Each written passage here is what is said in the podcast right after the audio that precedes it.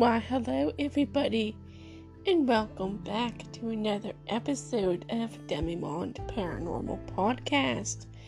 As usual, I'm your host, Tori, and tonight I have about three different segments that we're going to get into tonight.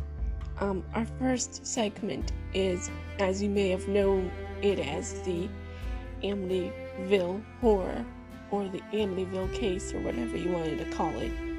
I'm going to take you guys through the Lutz's family as well as the DeFeo family as well. And we're going to just kind of examine Ronald DeFeo Jr.'s testimony in his court hearing or his trial, as I should say. Now, before we get into it, I just want to welcome y'all to the second season of Demimonde Paranormal Podcast. It's been a real pleasure coming all this way with y'all. We've gone so far already. I'm really proud of myself.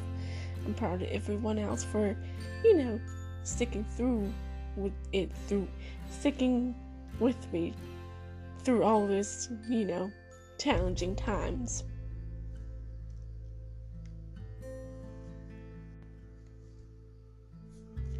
All right, let's get right into it. Also, we're going we are going to be talking about the Enfield poltergeist, what you guys might know as it was the Warren case file that was noted in the second Conjuring. So we're going to be talking about the true story behind that movie. That movie came out in 2016.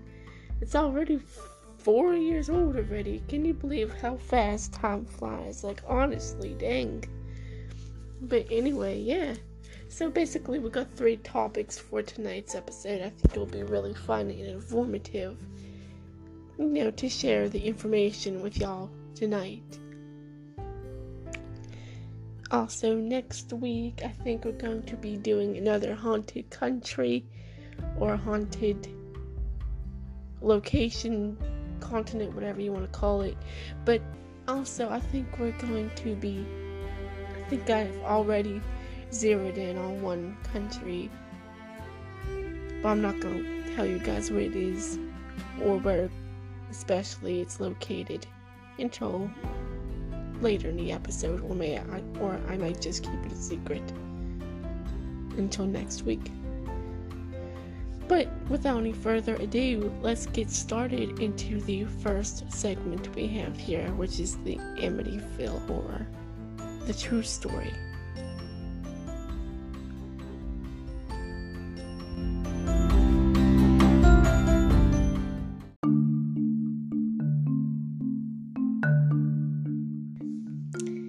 Okay, guys, so our first stop in tonight's episode is the Amityville case, not the Amityville horror. Not just yet. Um, so I'm going to begin with the whole Ronald DeFeo Jr. and his family, known as the, the DeFeo family. Now, the family consisted of a father who was Ronald DeFeo Sr., and he was 44 at the time of his death. His mom was Louise DeFeo, who was only 42.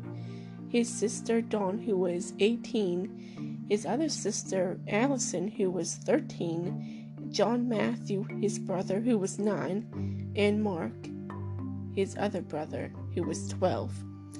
And during all this, Ronald was the oldest of all children. He was 23.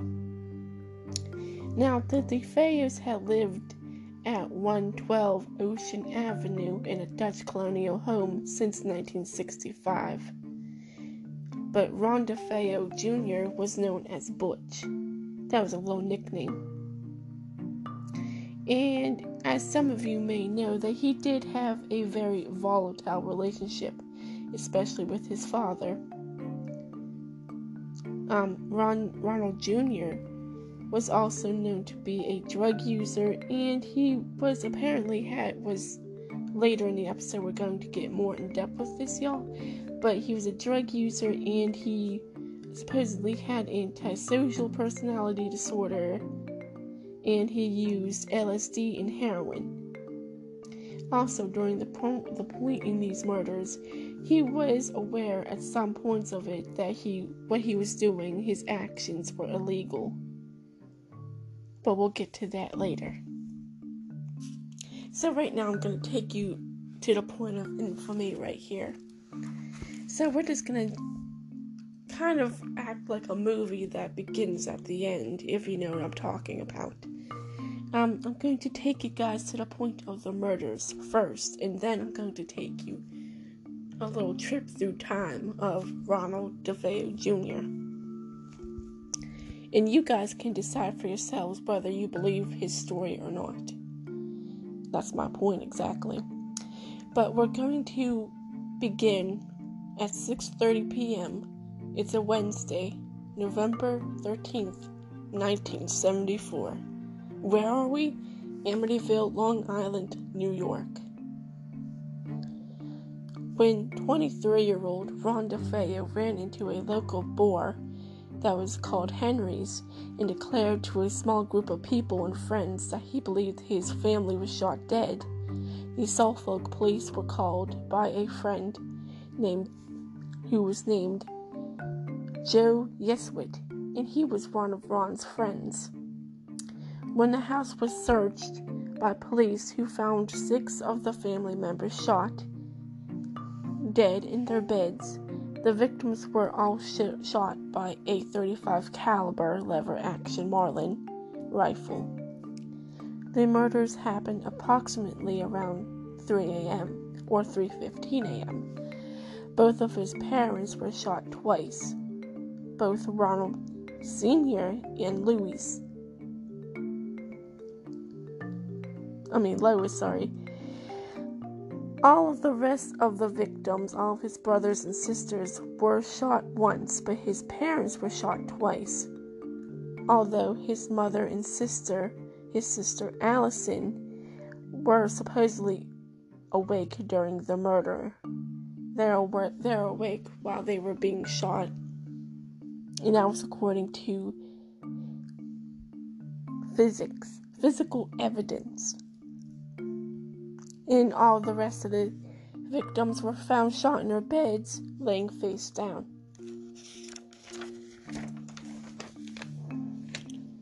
So, originally, when questioned, Ronald Jr. had stated that he believed that a mob hitman named Louis Falini was who killed his family. But when he was taken into custody for his own protection, his story began to fall apart and later after serious inconsistencies with his story about how a mob man came a mob man came to kill his entire family while he was forced into another room. Well, it came out that it wasn't true. And as for Louis Falini, he had an alibi for that day. He wasn't even in town at the time of the murders. So, with that whole story cracking under pressure, Ron was caught in a lie.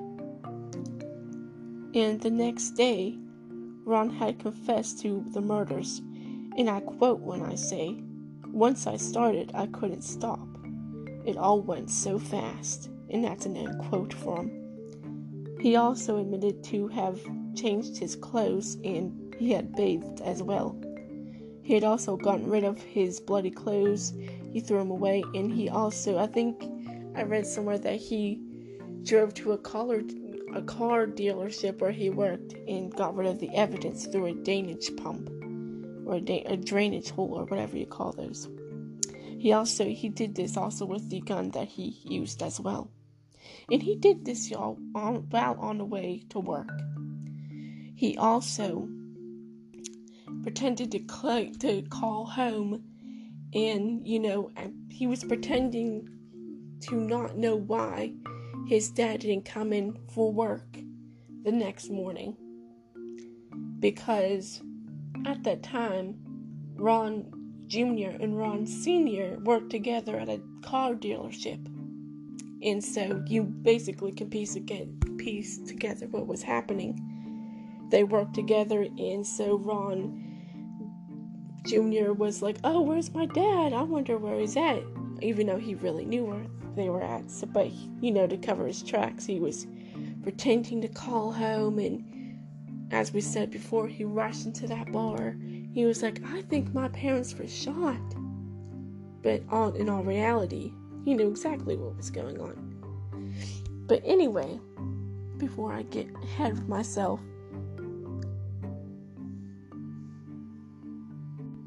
let's dive right into the background of Ron Jr., shall we? Was there something that was foreshadowing this incident years before it actually occurred? Well, let's find out, shall we? So, what I dug up about Ron DeFeo was that growing up, he had a pretty normal childhood. Though that he was raised, you know, upper middle class, and but his dad did rule the family with an iron fist.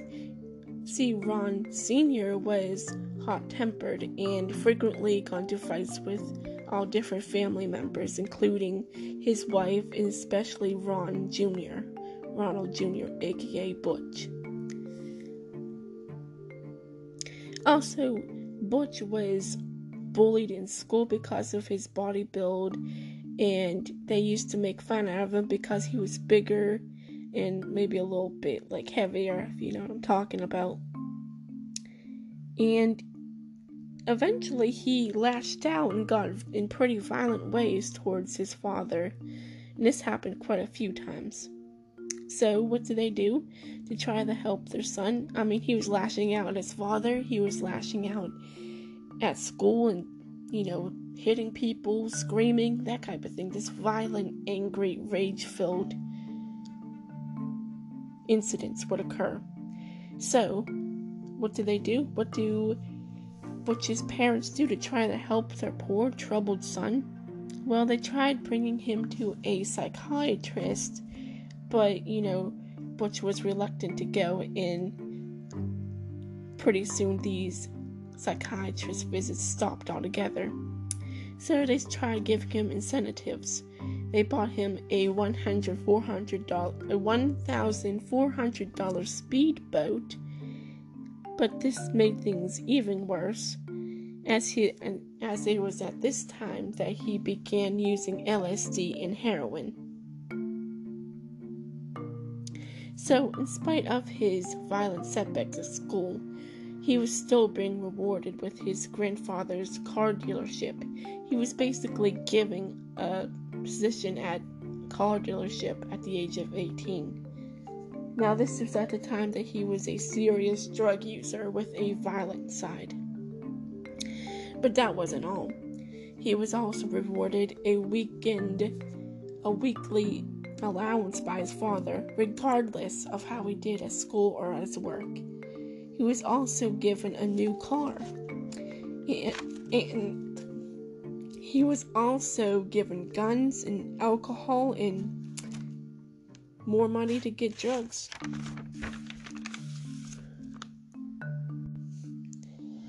So, that that brings us back to our next part. Conflicts and strange violent behavior.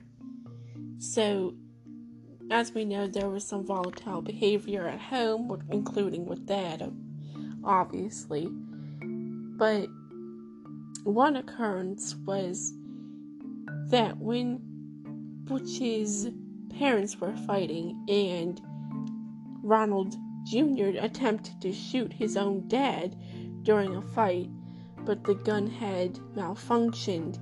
Now, this was a 12 gauge shotgun that malfunctioned and this left his father completely shocked. And if you think about it, it really was foreshadowing more violent occurrences in the future.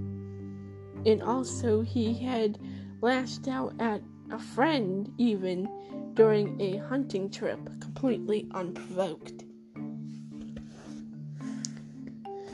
And so, just before the infamous incident In 1974, we have an, occur- an incident of embezzlement, including his grandfather's car dealership in late October 1974. Now, Ron Butch Jr. was supposed to deposit $20,000 to the bank, but instead of doing the right thing, he completely botched his own life, really. Instead of doing that, he decided to make a mock robbery with a friend. And this plan seemingly worked until the cops got involved and they decided to question the person who was handling the money, aka Ron, and also Ron's friend who was part of the scheme to get the $20,000 was promised a cut, but obviously this didn't work out quite to plan because the cops got involved. And when the police questioned Butch, instead of remaining calm like you would, well, like you're supposed to, even when you're calling a lie, he really shot himself in the foot by acting in a rage and screaming and yelling and not cooperating. Also, even when he was questioned by his father, he acted basically the same way. But in this way, with his father, he didn't just fly into a rage and just be completely uncooperative. He tried or he threatened to kill his own dad. So that is just proof of guilt. And so, with that little piece of background of childhood and early life with the DeFeos, I'm going to take y'all to the trial and conviction of Ronald DeFeo Jr.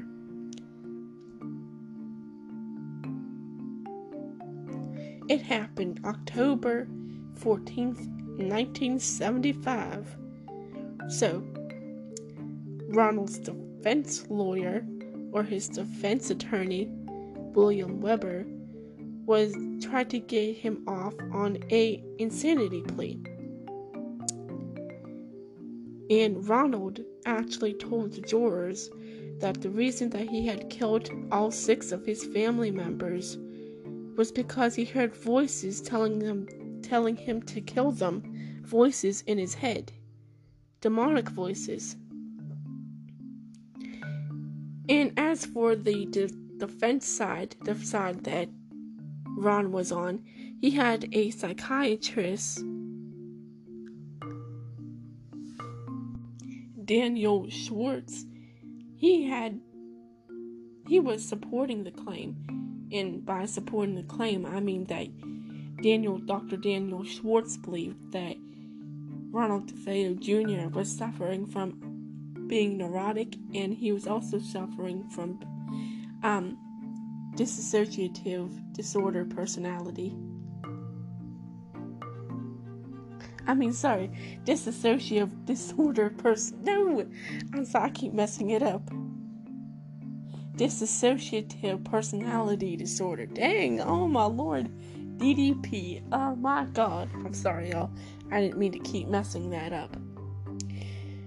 Um, also, according to the prosecution side, which also had a psychiatrist who was by the name of Dr. Harold Zolan, he stated that he believed that Ronald had suffered from antisocial personality and this antisocial personality personality disorder would make it you know make him aware of his actions. And it would also be a leading contribution for the motivation of a self-centered attitude. It would also make him aware of his actions and fuel his motivation for a self for someone who had a self centered attitude to put it more clearly now the verdict now the jurors you know they were pretty convinced by dr Harold Zolan, and they had agreements on the assessment. And on the 21st of November 1975, Ronald DeFeo Jr. was found guilty. He was found guilty on all six charges. All six of them were second degree murder. He was given six consecutive life sentences, and his jail or prison was the Green Haven Correctional Facility. All, and I mean all, of his parole hearings have been denied.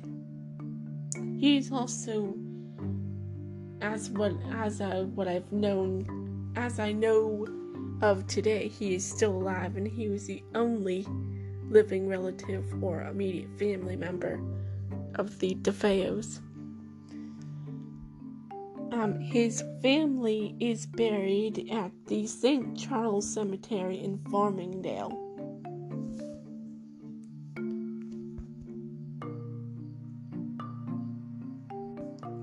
And next, I'm going to take you guys to the Lutz family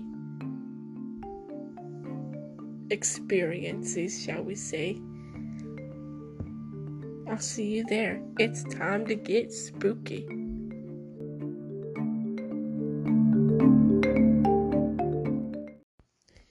Okay, and welcome back to our se- well, welcome to our second segment for tonight's episode. And our second topic for tonight is the Lutz family in their haunted house. Alright, also, before we begin, I want to ask y'all do you or do you not believe in the Ronald DeFeo Jr.'s testimony? I personally don't, but maybe you guys do. And maybe when I post this episode, you guys can, you know, I don't know, leave a message or leave a comment or whatever have you, giving your opinion. What do you think happened? And what are your explanations? I'd like to hear them. Alright, so moving on. Same house, same location, different family, and different occurrences. This is the story of George and Kathy Lutz and their family and what they experienced in living in a haunted house. So the family moved in to the murder house in December of 1975. It was cheap, really cheap. It was only $80,000 for a 4,000 square foot house. It came complete with a boathouse, a waterfront access, a swimming pool, a heated swimming pool at that, a garage, and a full basement. But what's strange about this, I mean, it sounds great, doesn't it? But what is strange about this house is that the family only lived there for 28 days. That's right, not a year, not two months, not six months, not even give or take which month you're in, but I'm going to say was somewhere in January. That's not even a month, I don't think. Maybe they left at the beginning. I don't know when exactly they left, but they didn't last very long. That's what I'm trying to say. So let's let's dive right into what really creep them out. It's time to get spooky, y'all. So, while living in this house, they experienced green slime oozing, that's right, oozing from the walls, and also demonic pigs. You guys heard me right. Not demonic horses, not demonic people, or shadow people, or hat men, or whatever you want to call it but they experienced demonic pigs with glowing eyes, and these demonic pigs would be lurking around the house and on the grounds everywhere. They also reported seeing eyes, this disembodied eyes just peering around from outside the house, peering inside the house. Also had also Kathy had reported levitating off the bed. She levitated in thin air off of her bed, and her husband, George, had woken up every single night. That's right, every single night, y'all, at 3:15. Now that is the supposedly time of the murders that Ronald DeFeo had killed his family members. 3:15 a.m. George was waking up every night at the same time. They also heard untraceable steps in and also they smelt pervasive odors or odors as well. So during the course of all these strange occurrences, they asked a priest to come over and bless their house. They figured, well, let's just get rid of the negative energy. This is, after all, a murder house. But when a priest came and a ghostly hand had slapped the crap out of him out of thin air, that's when it, they decided that, oh my lord, a ghost just slapped a priest. This is far too much for me to handle. But the ghost hand, or the ghost, didn't just slap him, he also told him to get out. The specter all literally said, Get out, to a priest. Now, with all that spooky experiences and whatnot, we also have our fair share of skepticism and skeptics. Well, skepticism and skeptics are the same thing, but in people who, you know, just automatically think everything's a hoax. If they can't explain it or they don't know exactly where it's coming from, that it's ex- that is you know expected to be a hoax and maybe it's not. But I'm going to take you to a man named Jay Anson, and he wrote the book called The Amityville Horror in 1977, which was based off of the occurrences at the Lutz family home. But upon reading the book, we have a skeptic here who was by the name of Christopher Guantanamo. I mean, Christopher Corontanitino, who wasn't quite impressed by that book. He said it was overhyped and it, it was absolute bullcrap. And he wasn't alone in this opinion.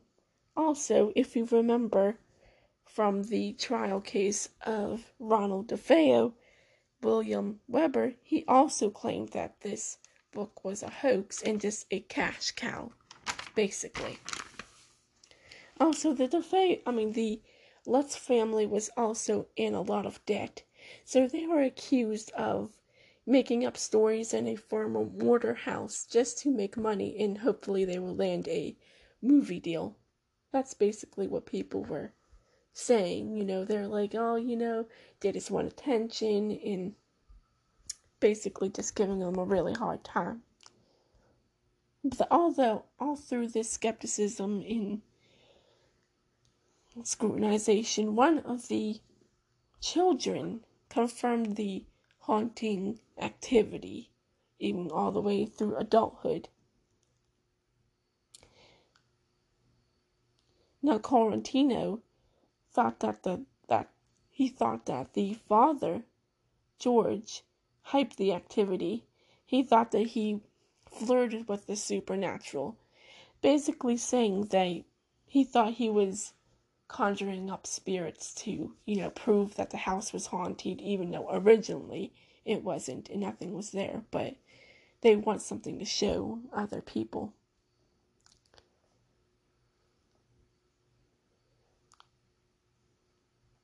And according to William Weber, he thought that the Lutzes they had conjured up these spirits in the story of the Amityville horror just to, you know, tell a spooky story over glasses of wine or bottles of wine. So basically, they thought, oh, well, he was saying that they, you know, they were brainstorming, they were brains, they were brainstorming over wine, and they thought, hey, what a great idea. Let's tell a really scary, spooky ghost story in a murder house and land ourselves some big old cash cows. However, the Lutzes sued. They sued Weber for invasion of privacy, in which Weber then countersued for fraud and breached contact for breached contact, and unfortunately Weber had won that lawsuit, and the Lutzes were nixed out by the judge. The Lutzes Kathy and George had divorced in 1988. But some of them still remain true that these hauntings really did happen, even to this day. But I'm going to let you guys decide for yourselves. Do you believe the story? Do you think it's far fetched?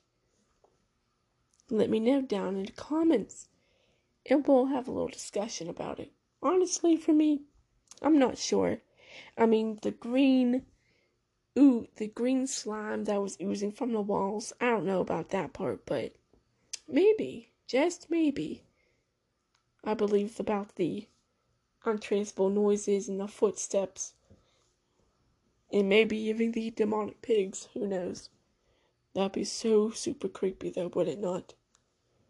But as I said before, you guys decide for yourself. There are no wrong answers here. Okay, y'all, that does it for this section of the episode. I will see you in our next topic. I hope you guys are enjoying this episode as I enjoyed doing the research for you.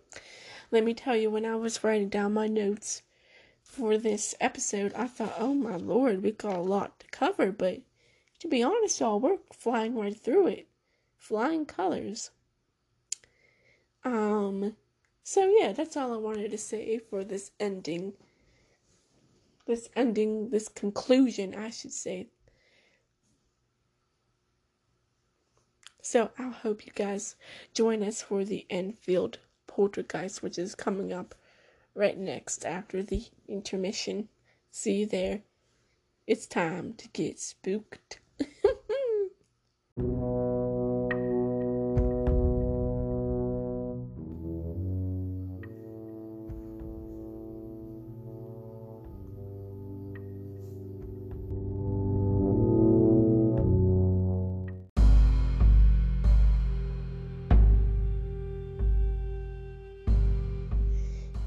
welcome back to our third and final topic or section, whatever you want to call it, for this episode tonight.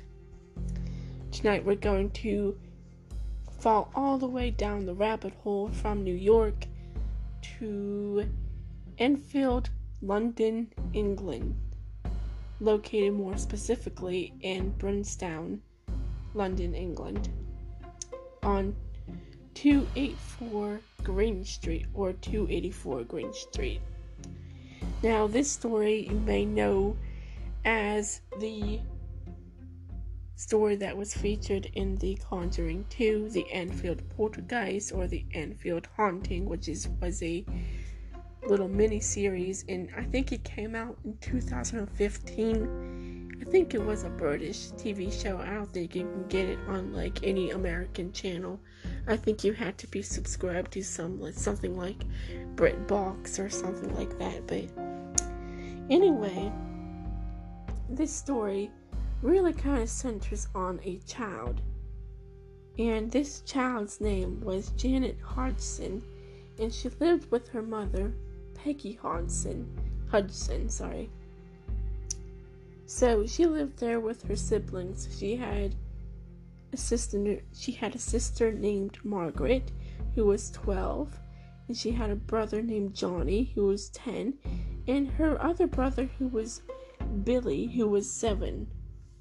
Now this all began when suddenly one night Janet Hobson was sleeping in bed one night when she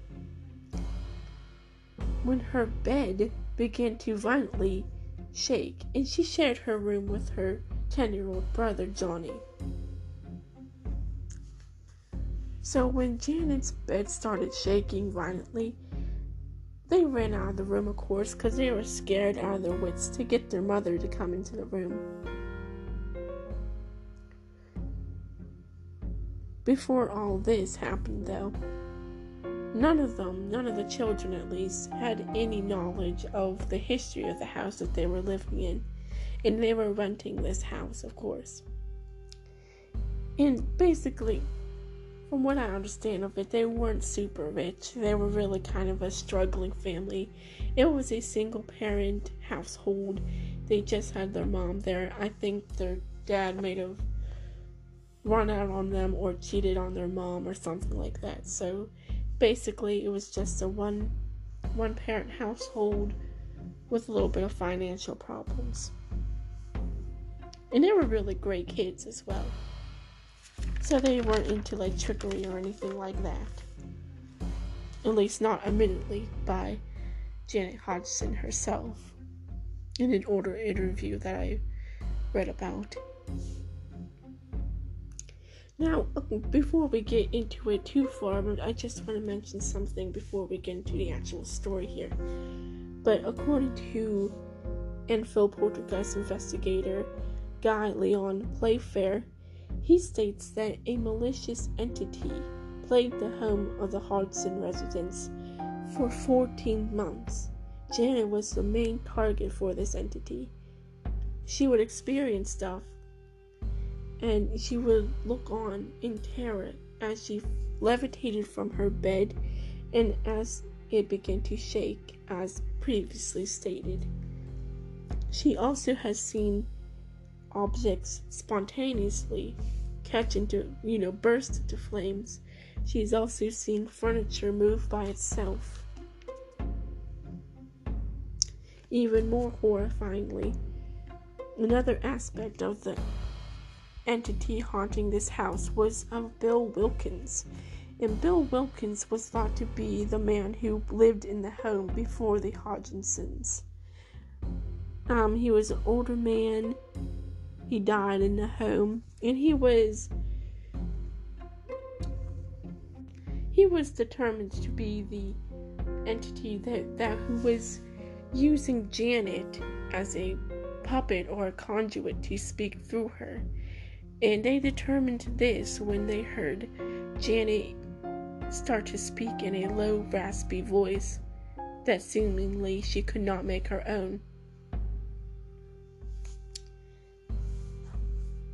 And I want to point out that when this voice would come through Janet, her lips wouldn't move.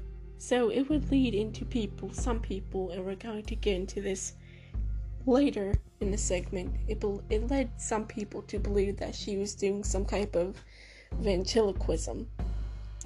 But anyway, people were baffled by it at least. Mr. Playfair and Mr. Maurice Grosse, who was a colleague of his, because the voice who had come through the little girl's mouth was deep and gravelly, and they believed that she couldn't have done this for a long time without causing damage to her voice. So, who was Maurice Grosse? He was an inventor for the same occup- the same place as Mr. Guy Playfair was.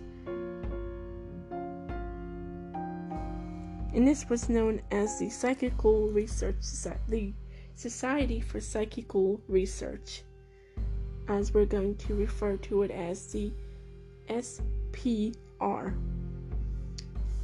So they both came in, you know, to investigate the occurrences at the Hodgson home. So I'm going to take you guys a little back, a little bit back further before Maurice Grosse and the other guy came. Mr. Playfair. Peggy Hodgson called the police to her rented home in August of 1977 when she herself had witnessed furniture moving by themselves. The children have also noticed that they heard knocking on the walls, unexplained knocking on the walls. So, when the police were called to the home, a constable who was investigating the claims witnessed a chair wobble and, and slide without any explained without any explanation for it. She could not determine the cause of the movement. Other paranormal activity included loud noises and toys being thrown across the room. Also, overturned chairs and disembodied, disembodied voices. And also, of course, levitating kids. And they were often seen by neighbors the neighbors would walk by the windows of this house and they would see either Margaret or Janet, Janet mostly, levitating a few feet in the air. And this was reported by at least more than at least 30 people, maybe even more. And this occurred over 18 months. It happened for over 18 months and some people even reported hearing a gruff voice, a gruff, disembodied voice, and more knocking noises. And Janet, as we said before, was seen talking in a low, raspy voice, which has been thought to be Bill Wilkins, who was determined by Maurice Grosse, the inventor, and Guy Playfair Playfair, who was the writer for the PSR. Or the SPR. Sorry, I keep messing it up. So, according to Maurice Grosse, there was also a strange whistling and the sound of dogs barking. That's right, dogs barking in the general vicinity of Janet.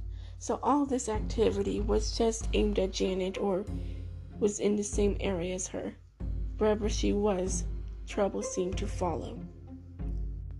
Now, the strange whistling and the dog's barking was also reported by his colleague, Maurice Grosse's colleague, Guy Playfair, as well. So there's two dudes saying that they've heard this strange and curious whistling. That's the first time I've ever heard about the whistling part or the dogs barking. Now, actually, you guys can find um, footage of Janet Hodgson's supposed voice change and disposition change on YouTube. I've tried listening to it, but I guess I'm more of a fraidy cat because honestly, I had to shut it off, y'all. I was too spooked. I mean, I could probably get through it, but I don't know. I'm just kind of funny about listening to demonic people being recorded on tape recorders because mm, it's just too much for me.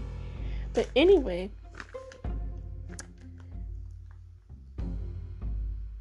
you know, during all this, during the investigations, Guy Lyon Playfair was generally he, he you know he generally believed the girls, you know, but he was always kind of skeptical. He always suspected them of playing tricks on them at certain parts. He believed that they were, you know, embellishing things and they were, you know, hyping things up and prank, pulling pranks and tricks. And now that also went for Maurice Grosse as well, who believed them as well to a point. But he also thought that the entities was the work of children. You know, not all, but some. And also, Grosse himself had recorded Janet banging a broom on the ceiling. Now, he re- recorded her inadvertently, but he did catch evidence of her, you know, making some of the activity herself. Some of the reported activity that was supposedly of the entity, but it was really just Janet banging a broom on the ceiling, or it was Janet hiding a tape recorder. And also, according to Guy Playfair, when Janet was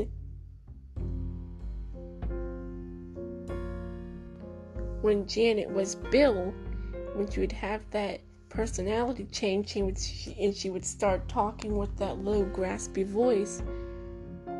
When she was Bill, she would always change the subject.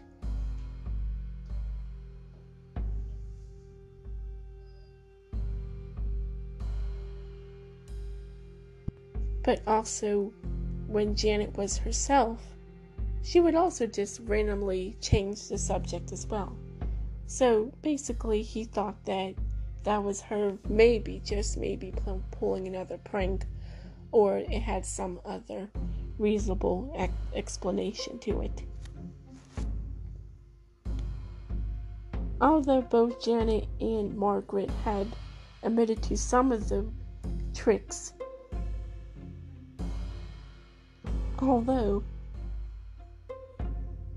Playfair and Grosse compelled the girls to retract that statement and to not say anything just to avoid scrutiny from other scrutiny and also any harsh criticisms from the skeptics and the other investigators who were a little bit more you know they're a little they weren't as willing to believe the girls as the first two guys were. And I didn't want to, you know, face them. One of the people that they didn't want to face harsh, harsh accusations against was Anita Gregory, who called the girl who called the footage that he she had reviewed at the SRP she called it overrated in saying that the girl's behavior was suspicious and speculative. She also accused them of staging incidents. And she was a psychologist at that at the SPR. Another person who was skeptical of the Janet Hodgson entity was John Bel- Beloff, he accused Janet of being a ventriloquist or practicing ventriloquism, and he was the president of the SPR. Another skepticism person was Milbourne Christopher, who was an American magician. He had briefly investigated the home and he did not find anything paranormal. And he chalked her antics up to be the work of a little girl who wants to start trouble, and she is very clever.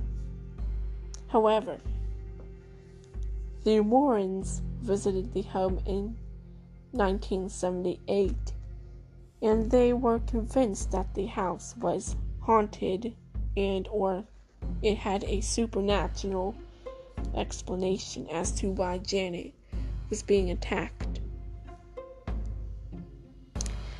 Another person of interest we have here is Ray Alan, who was a ventriloquist himself. And he actually believed that Janet was simply doing voice tricks.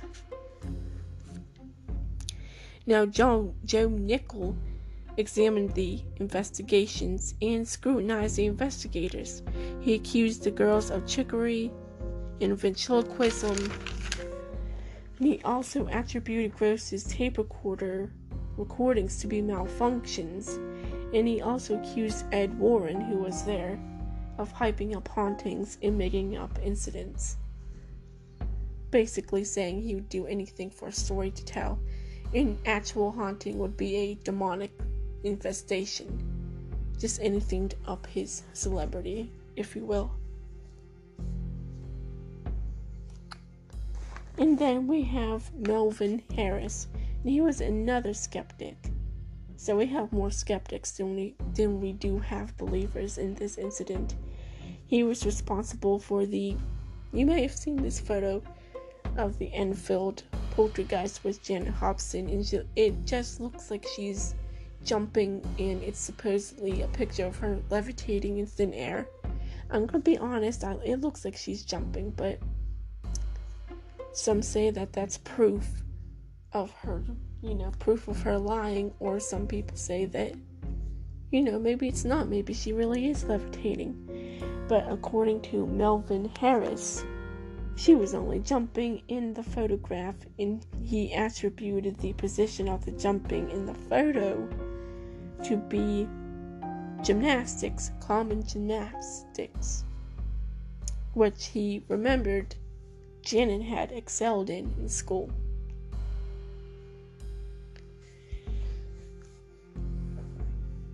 So, another explanation in debunking of the Enfield poltergeist is the Bill Wilkins voice.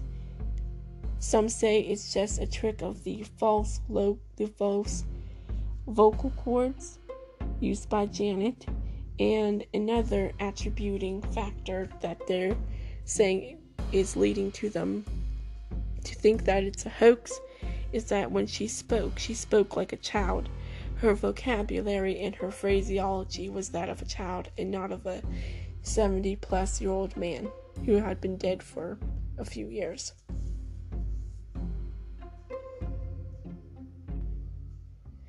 Oh, so what do you guys think of that? Do you believe it? Do you not believe it? Do you think that there's some rational explanation? Or do you think it was maybe like how the movie says, or maybe maybe like some other explanation that we've never heard before? You guys let me know down in the comments as well. I'm off I'm honestly on the edge. I don't know if I believe that story or not. I think certain parts of it make, make me think that, oh, you know, maybe they really were being played by some type of entity, but other parts of it make me think, hmm, it's just, it is strange. Maybe something was making Janet do the trickery. Who knows, honestly? I have no clue. But I would like to know your guys' opinions about the subject or the story. And if you have a book or something, like one of the Warren case files or something like that, you guys let me know because I don't have a book on that subject or anything like that. So I'm a little limited on that part, but you know, it's always good to learn something new. And I hope you guys enjoyed this episode as I enjoyed doing the research and presenting it to y'all. Let's see, was there anything I wanted to add before I cut this segment off for right now? Any questions I had for y'all?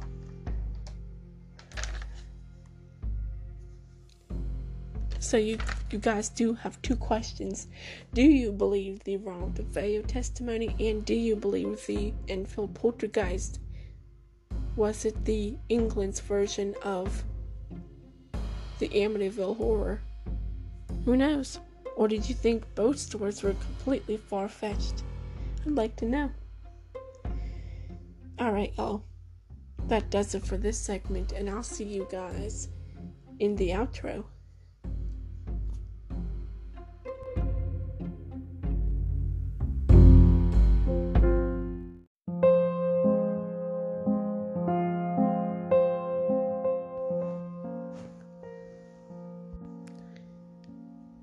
Alright, y'all. I'll see you guys next week for a new episode of Demimond Paranormal Podcast. It was a real pleasure doing it, doing this episode, this new episode with y'all tonight. I hope you guys enjoyed it.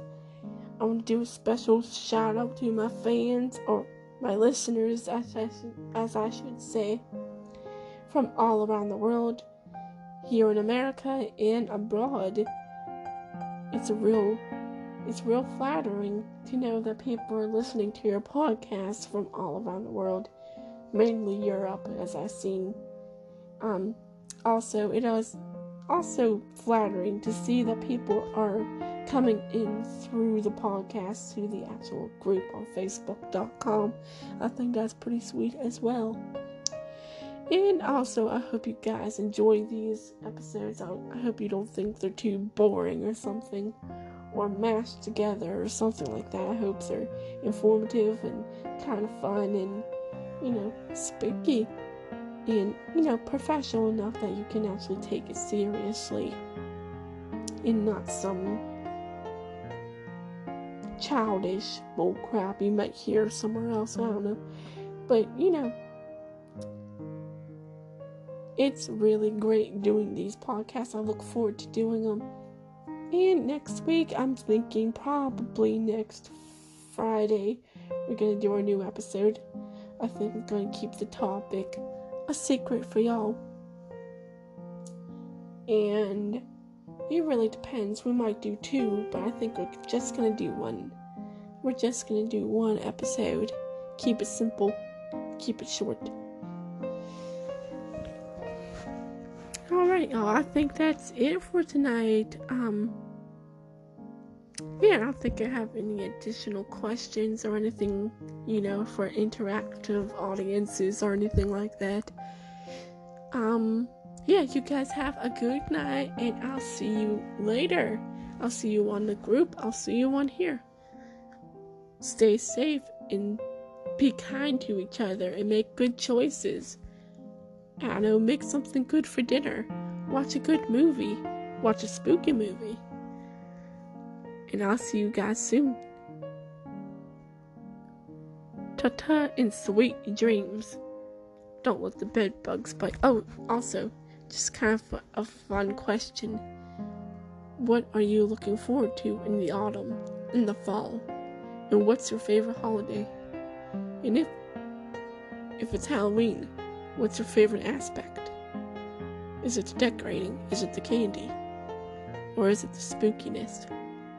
Leave a comment down below when I post this episode. And I'll see you guys soon. Goodbye, goodbye, goodbye. Toodles.